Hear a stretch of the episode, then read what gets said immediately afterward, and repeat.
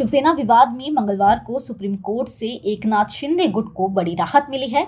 Justice D Y Chandrachud की अध्यक्षता वाली संवैधानिक बेंच ने पार्टी पर शिंदे गुट के दावे को लेकर चुनाव आयोग की कार्यवाही पर लगी रोक को हटा दिया है। अब आयोग शिवसेना के चुनाव चिन्ह पर फैसला कर सकता है। ये उद्धव ठाकरे के लिए बड़ा झटका बताया जा रहा है, क्योंकि उद्धव ने इस मामले में विधायकों की योग्यता का फैसला होने तक इलेक्शन कमीशन की कार्यवाही पर रोक लगाने की मांग की थी। उद्धव की याचिका पर सुनवाई करते हुए 23 अगस्त को जस्टिस एनवी रमन्ना की बेंच ने केस संवैधानिक बेंच को ट्रांसफर करते हुए चुनाव आयोग की कार्यवाही पर रोक लगा दी थी। जस्टिस रमन्ना ने कहा था कि संवैधानिक बेंच ये तय करेगी कि आयोग की कार्यवाही जारी रहेगी या नहीं। इससे पहले चुनाव आयोग ने सिब्बल को लेकर शिंदे गुट की याचिका पर सभी पक्षों को नोटिस भेजकर जवाब देने के लिए कहा था। 20 जून से शुरू हुआ था शिवसेना का विवाद। शिवसेना का विवाद 20 जून से शुरू हुआ था, जब शिंदे के नेतृत्व में 20 विधायक सूरत होते हुए गुवाहाटी चले गए थे। इसके बाद शिंदे गुट ने शिवसेना के 55 में से 29 विधायकों के साथ होने का दावा किया, जिसके बाद उद्धव ठाकरे ने इस्तीफा दे दिया था। शिंदे ने अयोग्यता के आरोप को गलत बताया था।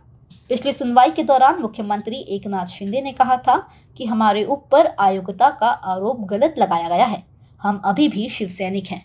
उधर सुप्रीम कोर्ट में उद्धव ठाकरे गुट की ओर से वकील कपिल सिब्बल ने कहा था कि शिंदे गुट में जाने वाले विधायक संविधान की 10वीं अनुसूची के तहत अयोग्यता से तभी बच सकते हैं अगर वो अलग हुए गुट का किसी अन्य पार्टी से विलय कर देते हैं।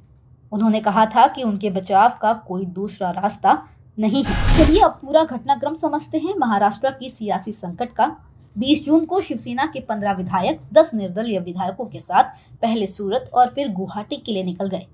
23 जून को शिंदे ने दावा किया कि उनके पास शिवसेना के 35 विधायकों का समर्थन प्राप्त है।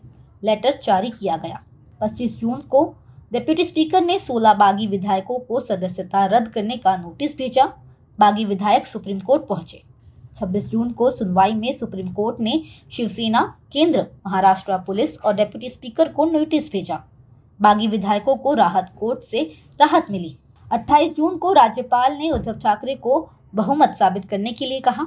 देवेंद्र फडणवीस ने इसकी मांग की थी। 29 जून को सुप्रीम कोर्ट ने फ्लोर टेस्ट पर रोक लगाने से इनकार कर दिया, जिसके बाद उद्धव ठाकरे ने मुख्यमंत्री पद से इस्तीफा दे दिया। 30 जून को एकनाथ शिंदे महाराष्ट्र के मुख्यमंत्री बने। भाजपा के देवेंद्र फडणवीस उप मुख्यमंत्री बने। 3 जुलाई को विधानसभा के नए स्पीकर ने शिंदे गुट को सदन में मान्यता दे दी। अगले दिन शिंदे ने विश्वास मत हासिल कर लिया। 3 अगस्त को सुप्रीम कोर्ट में सुनवाई के दौरान कहा, हमने 10 के लिए सुनवाई क्या टाली, आपने शिंदे सरकार बना ली। 4 अगस्त को सुप्रीम कोर्ट ने कहा, जब तक ये मामला सुप्रीम कोर्ट में लंबित है तब तक चुनाव आयोग कोई फैसला न ले। 4 अगस्त को सुनवाई के बाद मामले की सुनवाई 3 बार टली, यानी 23 अगस्त से पहले 8, 12 और 22 अगस्त को कोर्ट ने कोई फैसला नहीं दिया। 23 अगस्त को सुप्रीम कोर्ट में मामला संविधान पीठ को ट्रांसफर कर दिया गया। चुनाव आयोग की कार्यवाही पर रोक लगाई। 27 सितंबर यानी आज संविधान पीठ ने शिवसेना पर दावेदारी के मामले में चुनाव आयोग की कार्यवाही से रोक हटा दी है। इस खबर के लिए सिर्फ इतना ही। देश और दुनिया की अन्य खबरों के लिए देखते रहें HW। अब खबरें पाइए सबसे पहले हमारे मोबाइल न्यूज एप्लीकेशन पर।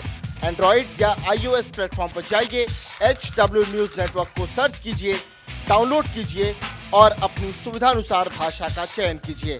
खबरों की भीड़ में अपने काम की खबर पाते रहिए।